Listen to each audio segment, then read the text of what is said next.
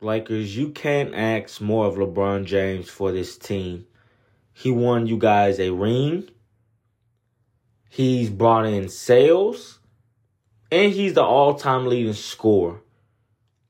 So, I think LeBron James really just needs to sit back a little bit, relax, and let the team do its thing.